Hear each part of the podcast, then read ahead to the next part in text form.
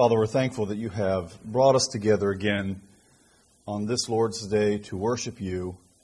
We thank you that you gather us collectively, Lord, and we acknowledge who we are before you, and we sing and we praise and we express hearts of gratitude for your kindness to us in Christ, and we're fed by your word. And we know we need it weekly, and we're grateful that you provide us the opportunities for that, Lord. And, and now, as we press on in our study of the Old Testament, we haven't gotten very far, Lord. Um, I pray that you will help us this morning uh, to, uh, to press on. And, and, Lord, where there is confusion, I pray that by your grace you'll bring clarity both for the one teaching and for those who are hearing. And again, we're quick to confess that if any of that happens, Lord, it will be because of your kindness and because of your grace. And we ask these things in the name of the Father and the Son and the Holy Spirit. Amen. Well, we're, we're thick into it now, aren't we? Um, I know some of you are sort of in and out, and it's sort of, um, I'm, I apologize, sort of dumping you into the deep end of the pool here. Um, the, the, the class is meant to be an overview of the Old Testament, a kind of aerial view, and we haven't really got past Genesis 12. Um, so, you know, I, it's either we're going to go into sort of light speed now on a kind of Millennium Falcon thing or something like that, or or um, or it just might become a theology of the Pentateuch class. We'll just have to see what happens. Um, no, but but I do want to I do want to get through. We'll do an aerial view here. But if you remember last week, our running theme, and I and I do. I was reflecting on this more with some students this week at Beeson. I do think this becomes a kind of running theme throughout the whole of the Bible. It's um, there's always the danger, anytime we do biblical theology, that is, wrestling with how the Bible in its total witness speaks to theological realities, we do run the danger um, of reducing uh, the Bible to a, a, sort of simple maxim or reducing it to one, one particular theological aspect when you know that the Bible is profound and complex enough um, to, to betray that kind of reductionistic instinct of reading it. And this is Augustine's famous line you know, the Bible um, is, is accessible enough for a child to understand what he needs to understand, and it's profound enough to keep scholars debating through the ages. And that, that's one of the beauties of the Bible. Um, but this running theme right, that, I, that we're looking at from the standpoint of Genesis 1 to 11, as it then unfolds into the rest of the Bible, is this move from chaos into cosmos. Remember this from last week. Genesis chapter 1, verses 1 and 2 become a title, titular head really for the whole of Genesis, and that is here God is the creator. He is the one that's in the beginning, and He comes down on the primordial mess, on the chaos, and He speaks by the power of His word, and all of a sudden, things begin to happen simply by the power of His Word. Not um, in some sort of cosmic battle between God, the God of the, of the Israelites, and the gods of the Babylonians or the gods of the Egyptians. It's not, it's not a cosmic battle. It's God acting in His own unified and singular way to speak and to bring the world into existence. I mean, these are great words, aren't they? Let there be light, and there was light. So we see that. So we see the, the, the cosmos, the order of the world that comes out of the primordial chaos that God speaks into, and He shapes it according to His own word and for His own goal and purpose. And then we get into Genesis 3, and it's all bets are off, right? I mean, now it's the fall. Um, it, uh, Adam and Eve at the garden, and then the, the, fruit and the snake, and I mean, it's, it's, it's I, I, the, the dean just gave me a book here, and original sin it's got a snake and an apple on the front. I guess that sort of gets at it, doesn't it? Right? Genesis chapter 3, now chaos has come back onto the scene of the created order, the good world that God created. God created a good world. I mean, let's put it this way God loves His world, He loves His creation. And there's remnant of that that's still present with us.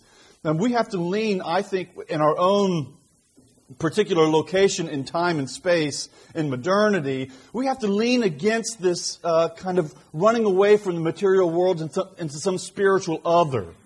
There's, there's a lot of, I think, fashionable religions out today, sort of spiritualist, New Age religions that are really an escapist approach to reality. to try to get you out of the physical world to some spiritual other. That's not the God of the Bible.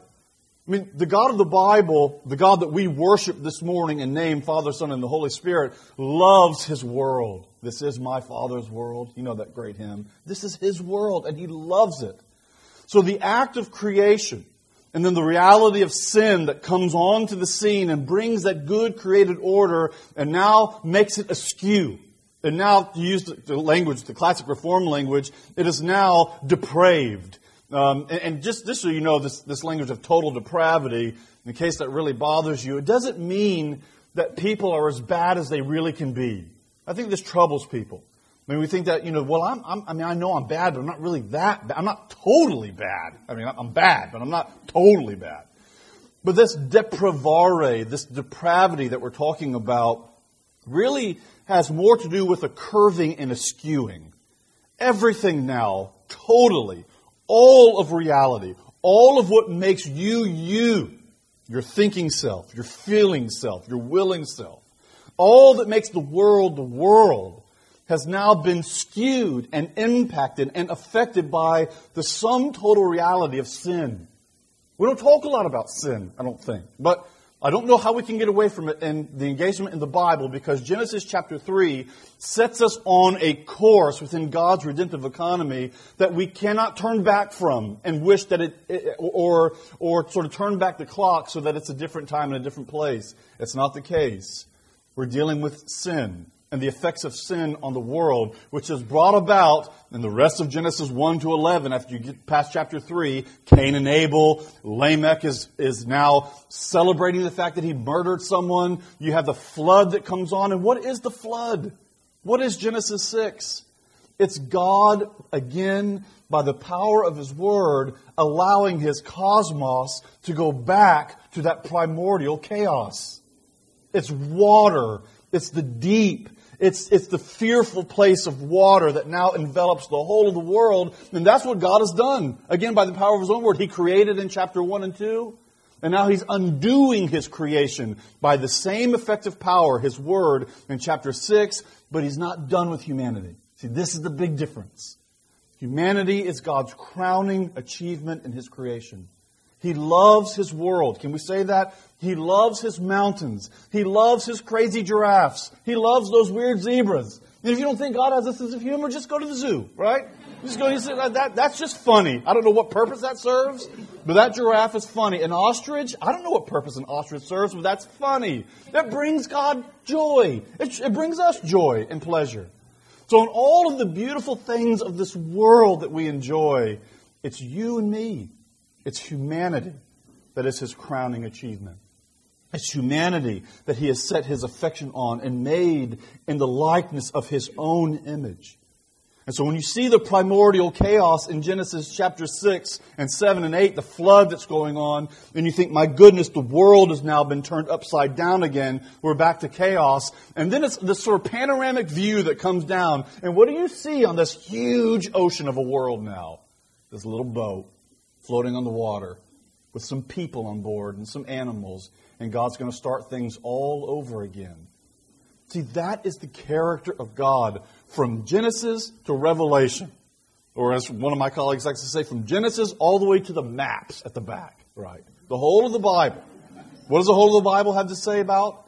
That God is involved, that God has determined himself to be involved in his creation because he loves his world and he loves primarily his people. And so he's constantly involved in new creation activities. New creation, building again, which culminates in the person and work of Jesus as he inaugurates the kingdom and as he, when he comes back again, will consummate that kingdom by making all things new. I looked and I saw new heavens and a new earth coming down from heaven, uh, like a new city, a new Jerusalem, and it comes down onto the world. We're going to live in that world. So I don't know what your view on heaven is. There's a lot, frankly, that we just don't know.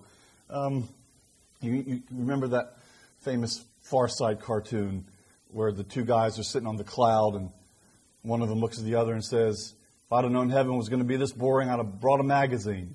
Um, You know, we have these sort of very, very low flying understandings of what heaven, like what's heaven about? Well, I don't know. I get my own cloud, I guess. I don't, there's a lot about heaven that we don't know, where people are that we don't know.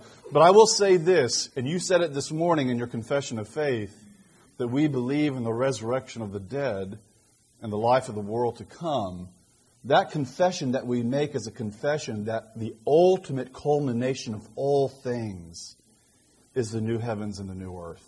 It's God's world. I don't know if you think about heaven and, and eschatology or final things as the escape of your soul from its, the bound, its bound character in a body. I don't know if you think about it that way. But I've had to have my own adjustments to this, to my thinking. Because heaven, ultimately, the final goal is not my soul escaping from the bounded character of my body. Now fly away, soul, to wherever you go. No. I believe in the resurrection of the dead. Our bodies really matter.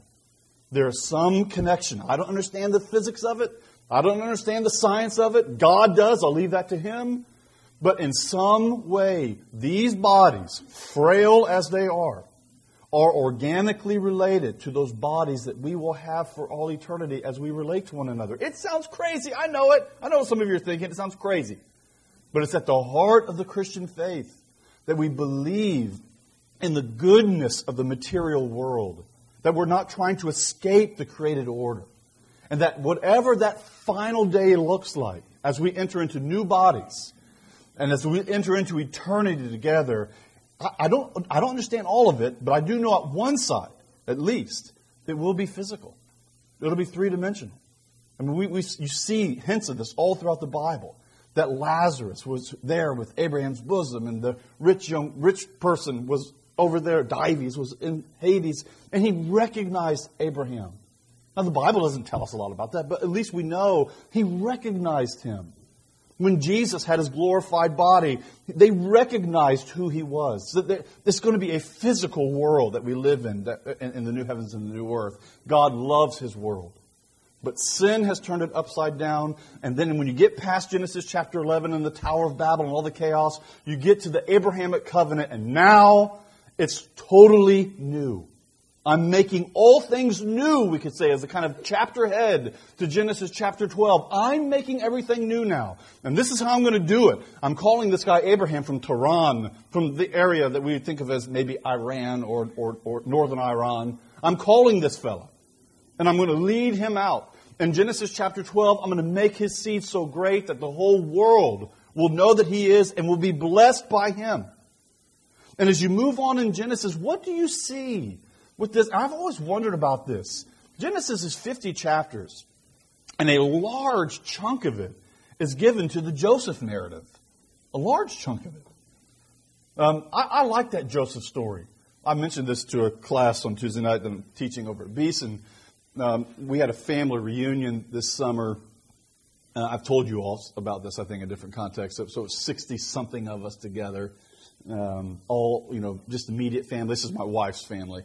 Um, and, uh, and we even rented a bus, right? We chartered a bus to take us um, in Traverse City out to the uh, Sleeping Bear Sand Dunes. I don't know if you know these. Any, any, of you been to the Sleeping Bear Sand Dunes up in Michigan? They're gorgeous, aren't they? So we're traveling on this.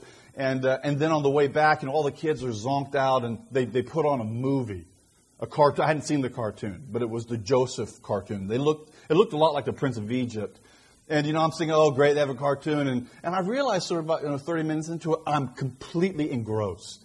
It's like, you know, beautiful scenery outside, you know, cherry trees blossoming. And I'm like, Joseph's story. And then by the end, and all my brother you have to know my, our family, my, my brother in laws are, are, are um, if I can use this term correctly, like sort of manly men. Like they, you know, like, they like to mill wood for fun. They're those kind of guys. And, uh, you know, so I'm always, I'm always sort of questioning my masculinity when I'm around them anyhow. And, uh, you know, so I'm watching this show and it's over and I'm, like, you know, I'm sort of choked up. You know, I mean, this beautiful scene at the end and I'm sort of looking, you know, I'm making sure my, none of my brother-in-laws can see, you know, this, me, me uh, sort of tears streaming down my eyes. It's a great story, isn't it? I mean, he's the story of Joseph. He's the great grandson of Abraham who is thrown into this pit. And I mean, it's just, it, it makes for a great tale. And all of a sudden, what do we see with this Israelite? He's the head of the household of Potiphar, one of the chiefs in Pharaoh's army. And we think, my goodness, here he's come from the dungeon all the way to the really important position of power. And then in another strange move of the providence of God, he goes from that position all the way back down into the dungeon again for years down there. And before we know it, we blink because of his, the gifts that God has given him. And we see Joseph, this Hebrew boy, on the throne of Egypt itself second in command to Pharaoh, godlike in their terminology. So he comes from the dungeon all the way to the throne of Egypt, and he does so in an act of salvation both for Egypt and God's people. You notice that?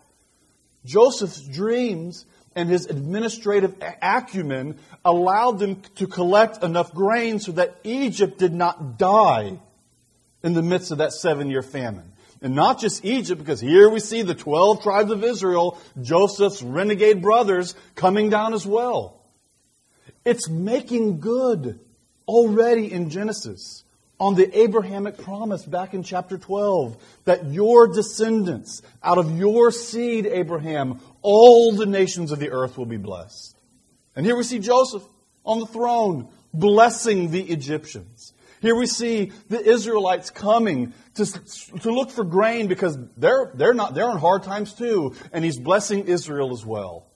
It's, it's actually quite powerful. The narrative itself, the story itself, is God making good on the Abrahamic promise.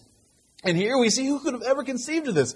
It, Abraham's great grandson on the throne of Egypt. That's what we see. So this is the, the, kind of move. We're getting all of this proleptically in the book of Genesis to tell us that God is on this grand scheme to redeem a people for himself, but by the redemption of that particular people, to bless the whole of the world. That's what he's after. He's after the reconstitution of his world, of his creation, to get back to Eden in a way. We're east of Eden now, to use Steinbeck's famous phrase. We're east of Eden. But we're on our way back to it, and this is God's plan. Maybe not a plan you and I would have drawn up. But God's plan is to set his affections on a people and to use them as the means by which the world is, is to be blessed. So then you get into Exodus chapter 1, and you have this funny phrase many years later. Many years later.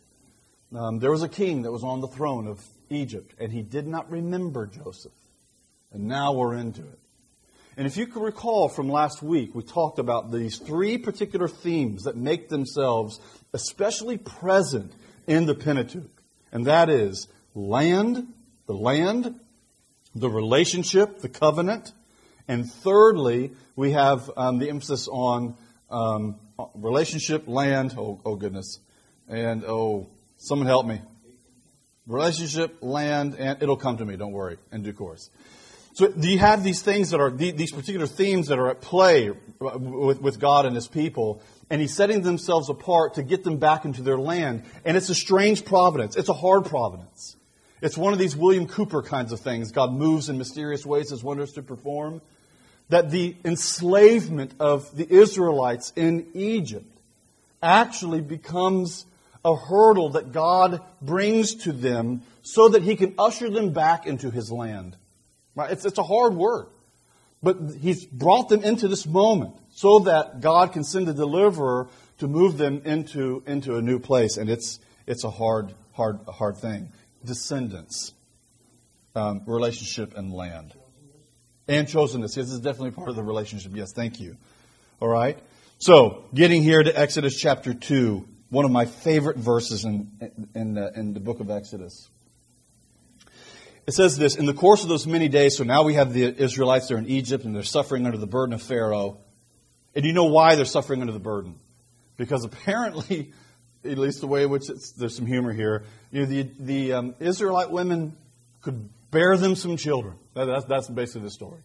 I mean, they, they just had lots of kids, and all of a sudden, there's lots of slaves. There's lots of Israelites. And so that's a threat, the sort of threat of xenophobia, the, the, the, fear of strangers, the fear of the foreigner. It's a threat to, to Pharaoh, and he begins to suppress them. And in suppressing them, um, he says, you know, you have to be careful. These, these, uh, these Israelite women, they just, they just have lots of babies and they can just go on. You remember this, for example, in the story when, when, uh, when Pharaoh says, have all the male, firstborn male children uh, killed. What, what, what was it that the midwife said? We can't, these, these Israelite women have the babies so fast we can't even get there to, to do the job. I mean, and they're out in the fields working. That's the kind of, these strong women, strong women. It's got that sort of, um, it's got that sort of, uh, what, what, what's Garrison Keillor's famous line about Lake Wobegon, where all the women are, are beautiful and the children above average? I mean, this is definitely Israel. I mean, they're, they're, they're it's, it's Lake Wobegon. So they're suffering. And listen to these, these verses in, in Exodus chapter 2. In the course of those many days, the king of Egypt died, and the people of Israel groaned under the bondage and cried out for help. And their cry and their bondage came up to God. So this is it. They're in bondage. They're crying out to God. God is hearing their cry. And God heard their groaning, verse 24. And listen to this. And God remembered his covenant. That is big language in the Old Testament. God remembered. And what is it that he remembered? He remembered that he had made a covenant between himself and this people. He remembered himself. Can we put it in that terminology? He remembered his own commitment to be a God for this people with Isaac and with Jacob. And God saw the people of Israel. And this is how most translations render this. I'll do a little will to power thing Hebrew with you this morning. But, and God saw the people of Israel and God knew their condition. Or, and God knew what was going on, something like that. But the Hebrew here is so terse as to actually render the, the message, I think, more powerful. It, it, it goes simply just like this it's two words. And God knew. That's it. We have to gloss this? Was again, God knew what? No, and God knew. That is at the heart of what's going on here in the book of Exodus.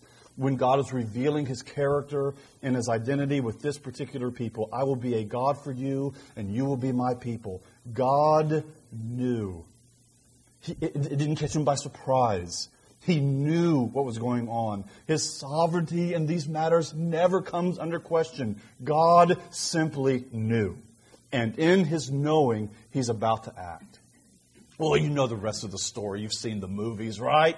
I mean, this is good stuff, the plagues, and it's a kind of showdown uh, between God and Pharaoh. And it's a showdown, really, that can, um, that at points can make us uncomfortable.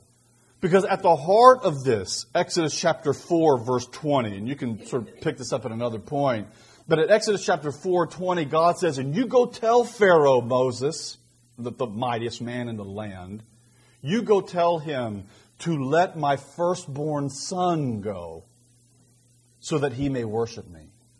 And if he does not, this is again Exodus 4, and if he does not let my firstborn son go, then I will kill his firstborn son. You tell him that. So that the showdown that we have in Exodus is a showdown between God and Pharaoh with the larger question whose firstborn son is going to win? Whose firstborn son is going to live? And we know the answer to that, don't we, as we come to the end of Exodus chapter 14 and we see the walls of the Red Sea falling in on, the, on Pharaoh. And I love the way the, the wording goes on Pharaoh and his chariots and his armies and the riders of the chariots. I mean, they're all gone. The water just follows, falls right on top of them because God knew and God is about to act. Can I read you one other verse here from Exodus 14? So, this is good. I mean, we get the heart of the Israelites. So, they, they, the, the, the, text says, and they left Egypt um, strong of hand. It's a weird turn of phrase. What does that mean, strong of hand? That They left Egypt pretty confident. I mean, the plagues had just occurred the, the firstborns are, are, dead, including the anim, firstborn animals are dead. I mean, they know that God's on their side. And so here they are out in the wilderness. Pharaoh changes his mind. He's after them. And they turn, it's beautifully dramatic here in Exodus 14. They turn around and they see the armies of Pharaoh pursuing them. And they do what they, gonna, what they do throughout the rest of their history. They turn like that. Moses. We didn't have graves in Egypt. That you brought us out here into the wilderness to die? I mean, weren't the graves back in Egypt sufficient enough that you had to bring us out here to die? I mean, that, that's the, the response. And what God says, it's so beautiful. Moses, why are you crying out? In other words, stop, you know, stop fiddling around. Get moving. That's. That's it. Get moving. And in the getting moving, this is what God says. The Lord will fight for you today, and you only need to be still. Isn't that a great verse? That's at the heart of Exodus. The Lord, you get Moses, get them to the side, right? And what happens? then the cloud falls. I mean, this is this is good stuff. My kids love this stuff. I mean, the cloud, I, I, the cloud falls, right? You've got a cloud, a big fire pillar that's separating the armies of Egypt from the people of God. And then God says to Moses, Moses, get them to the side. I'm going to fight for them. All they need to do is just stand there. That's good stuff. That, is God redeeming, God's redemptive activity at its pinnacle. You just be silent. You be still. You don't need to say anything. You don't need to articulate anything. You don't need to draw arms. Keep all your shovels and your hoes in the, you know, in the back. You're not going to fight today. I'm going to fight for you, and you're going to see my mighty hand. And this is what God has done. He redeems them. He saves them his name as creator. And you see this in Exodus 14, don't you? God as creator and God as redeemer coming together. Because we have no questions about it, do we? That when that water splits open and when that water falls back down, that only the creator can speak to the water and do that. And it's a beautiful thing here. We see in one scene, Moses is stretching out his staff. We see in another scene where the wind is coming from the east and it's just splitting the, the, the, sea open. And then we see in Psalm chapter 78, I believe it's one of my favorite Psalms, that this is the way in which the psalmist describes what happened at the Red Sea. When the waters saw you, O God, when the waters saw you, they were afraid. So, so what's the psalmist metaphor for why the sea split? They saw their creator coming down and were afraid, and the only response they had was to split wide open. God is the creator. And in, as creator, he's also the redeemer who's bringing his people through so that the water is like walls on either side of them as they come to the other side of the sea. So you know what the rest of the Pentateuch is about. It's Torah. It's instruction. We're going to get the Ten Commandments. We're going to get laws. We're going to get detailed laws about the tabernacle and how the tabernacle is to be structured and how the tabernacle and how worship in the tabernacle is to take place as you move into the book of Leviticus. And it talks about ritual purity and all these various kinds of sacrifices and what it means to be the people of God in the land. So you know all this stuff about the law, although I think that's a kind of heavy term. When we think about it just as instruction.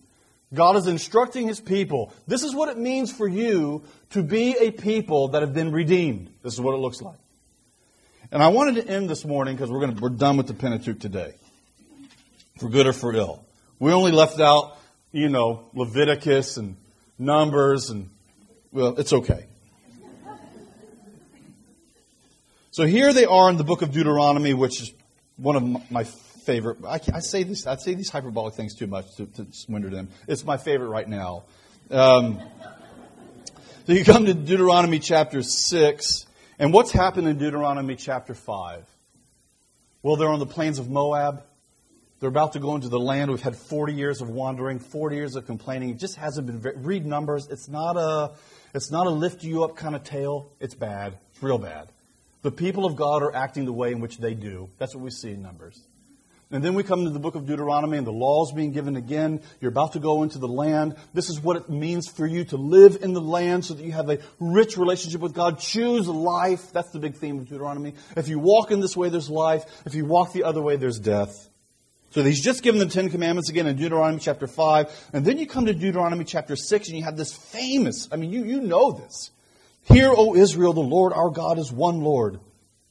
Another way of rendering that would be Yahweh is our God, Yahweh alone. I actually like that rendering better. There is only one, there, there is, we only have one Lord, and He demands our loyalty. Love Him with all your heart, with all your soul, with all your might. And then you have this whole emphasis in Deuteronomy 6 on instruction. which is a big deal. Teaching, carrying on the tradition, talking to our children about it. says this here. When you're, on, when you're walking along the road, when you're hoeing out in the garden, tap it up on your, on your door mantle. Uh, we, we live in an older home in the south side. 1927, I think it was built. And uh, I have a, I can see the remnants of an old mezuzot there on, the, on, the, on our door going in, where the Ten Commandments were put on the door of, of Jewish homes. I don't know who the family was, but you know, the, put, put, the, put the commandments right on your doorpost, right on your forehead. And then verse 20. You might be surprised by this. When your son asks you in time to come, what is the meaning of the testimonies? and the statutes and the ordinances or the laws which the Lord our God has commanded you. So here your son comes. You've been telling him all these things. Don't have other gods. Remember the Sabbath day. Don't kill. Don't steal. Don't do this. When they ask you, what does all this mean? Then you shall say to your son, here's the answer. We were Pharaoh's slaves in Egypt, and the Lord brought us out of Egypt with a mighty hand. And the Lord showed signs and wonders great and grievous against Egypt and against Pharaoh and all his household before our eyes, and he brought us out from there that he might bring us in and give us the land which he swore to give to our fathers. Wait, isn't that surprising to you? When the Son asks for an exposition of these laws. What do they mean? The answer that is to be given is the answer of redemption. That's how I feel fill in the substance of this. I don't fill it in with a kind of appeal to natural law. It's just better this way, right? I don't do that. I don't fill it in with an appeal to sort of moral striving. It's not that. The reason why we do these things that God asks us to do is because we were dead in Egypt, all alone, with no one in the world to care or help us. And yet, God, in His infinite mercy, came to us and He delivered us out of the hands of the Egyptians. So that an attention to the will of God and the instruction of God becomes an act of gratitude. See that? Gratitude is a theological theme that was at the heart of the Reformation. If you ask Calvin, if Calvin, John Calvin walked in here right now, and we were to say, and he would hate this and get angry and, you know, be like Calvin, I think could be. But if I were to ask him, Calvin, just boil it down. Like, give, give us a sort of walk away thing. What, what's the Christian life about? After he swore for a little bit for reducing it, like because he wouldn't want to do that, I genuinely believe Calvin would say gratitude.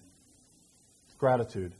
I mean, Paul can't write a letter without talking about thanksgiving and gratitude. The, the, the jubilate, come into his courts with thanksgiving and in, into his gates with thanksgiving and into his courts with praise. Why?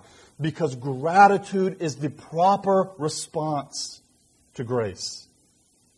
What is the response to grace? The proper response, the only real response is gratitude and thanksgiving.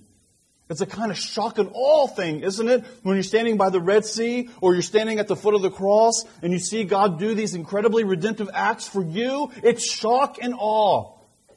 And what's the response? What's the reply from humans? What's the only thing that really is commiserate with what we've just observed? It's gratitude. It's thanksgiving. The opposite of gratitude in the Old Testament is idolatry. It's idolatry. That's the opposite. And it's why Paul takes it so seriously to emphasize be thankful, be thankful, be thankful. Why? Because thanksgiving and praise and gratitude, that is the proper response to God's grace. I mean, we might think of these things like laws and commandments and what God has to say as a, as a heavy burden. Jesus didn't. This is kind of light. Um, and it is, I, I, I know I'm stepping into sort of territory here that can get dangerous because we have to always think about how to wrestle with these matters. But the point to be made is for, to, from a New Testament perspective and frankly from an Old Testament perspective as well, they're not primarily lists to be performed. it's gratitude in reaction to what God has done for us. I wanted to close to this morning, if you're okay. Um, don't check out yet. I don't like being read to very much, um, but can I read to you? This is from uh, Karl Barth uh, in the Church Dogmatics. Um, don't rush for the door. don't rush for the door. This is what he says about the covenant of grace. The third thing which we maintain when we describe the covenant as the covenant of grace, that is, God has moved to us in grace alone. Not of human achievement, not of human merit, human merit or effort, nothing that we could have done. What we heard Mrs. Hole this morning talk about uh, in relationship to giving and stewardship. The covenant of grace engages man as a partner of God. We are God's partner in this covenant because the covenant demands a relationship. But listen to this. But we're only God's partner as it relates to gratitude. To gratitude. On the side of God, it is only a matter of free grace that He gives to us uh, this form of benefit. But for us, the other partner, in the covenant to whom God turns in this grace, the only proper thing, but the thing which is unconditionally and inescapably demanded of us, is that we should be thankful. How can anything more or different be asked of man? The only answer to charis, to grace, is Eucharistia, thanksgiving, the Eucharist. But how can it be doubted for a moment that this is in fact asked of him? And he goes on and he says, Here, at any rate, the two belong together grace and gratitude. So that only gratitude can correspond to grace. And this correspondence cannot fail. Its failure in gratitude is sin, it's transgression. And listen to this from when Barth says something like this to me, my ears perk up big time. Radically and basically, all sin is ingratitude. Something, isn't it? It's something challenging here. It's something challenging for us to recognize that in this relationship with God, that He comes to us and He gives us His grace and He gives us His Son. You cannot do anything of your own effort to make that happen. God does it solely for you. But we are partnered with Him as human agents. He does call us, He does awaken us. And in that awakening, the proper response from the beginning of the Bible to the end, the proper response is thank you. Thank you. Gratitude and thanksgiving that impinges itself on our whole being the way in which we act, the way in which we think, the way in which we feel.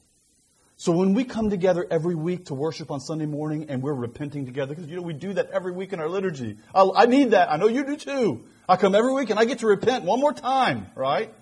What are we repenting toward? We're repenting toward the gospel of grace with postures, kneeling postures that reflect in our bodies and in our minds and our affections. Thank you. We're grateful. Well, let's close in prayer. Father, we're grateful. We are. And we know, I know, that my life doesn't always correspond to gratitude. And that, again, ushers us back to your grace and to your kindness. But I pray, Lord, that by the power of your Spirit, you would plant deep in our hearts and in the hearts of our children and the people that we love a sense of gratitude that we were making bricks in Egypt we were baking under the sun of sin. And in your kindness and in your mercy, you came and you rescued us. And you didn't just rescue us, Lord. You rescued us in a dramatic way that leaves us in shock. It leaves us in awe. Splitting a Red Sea, sending your own firstborn son to die on a cross for the sins of the world and the sins of even the universe, Lord, as you make things all things new again. What can we say to you, O Lord? What can we do other than to express to you deep and sincere hearts of gratitude for your kindness? And we ask these things in your Son's name. Amen.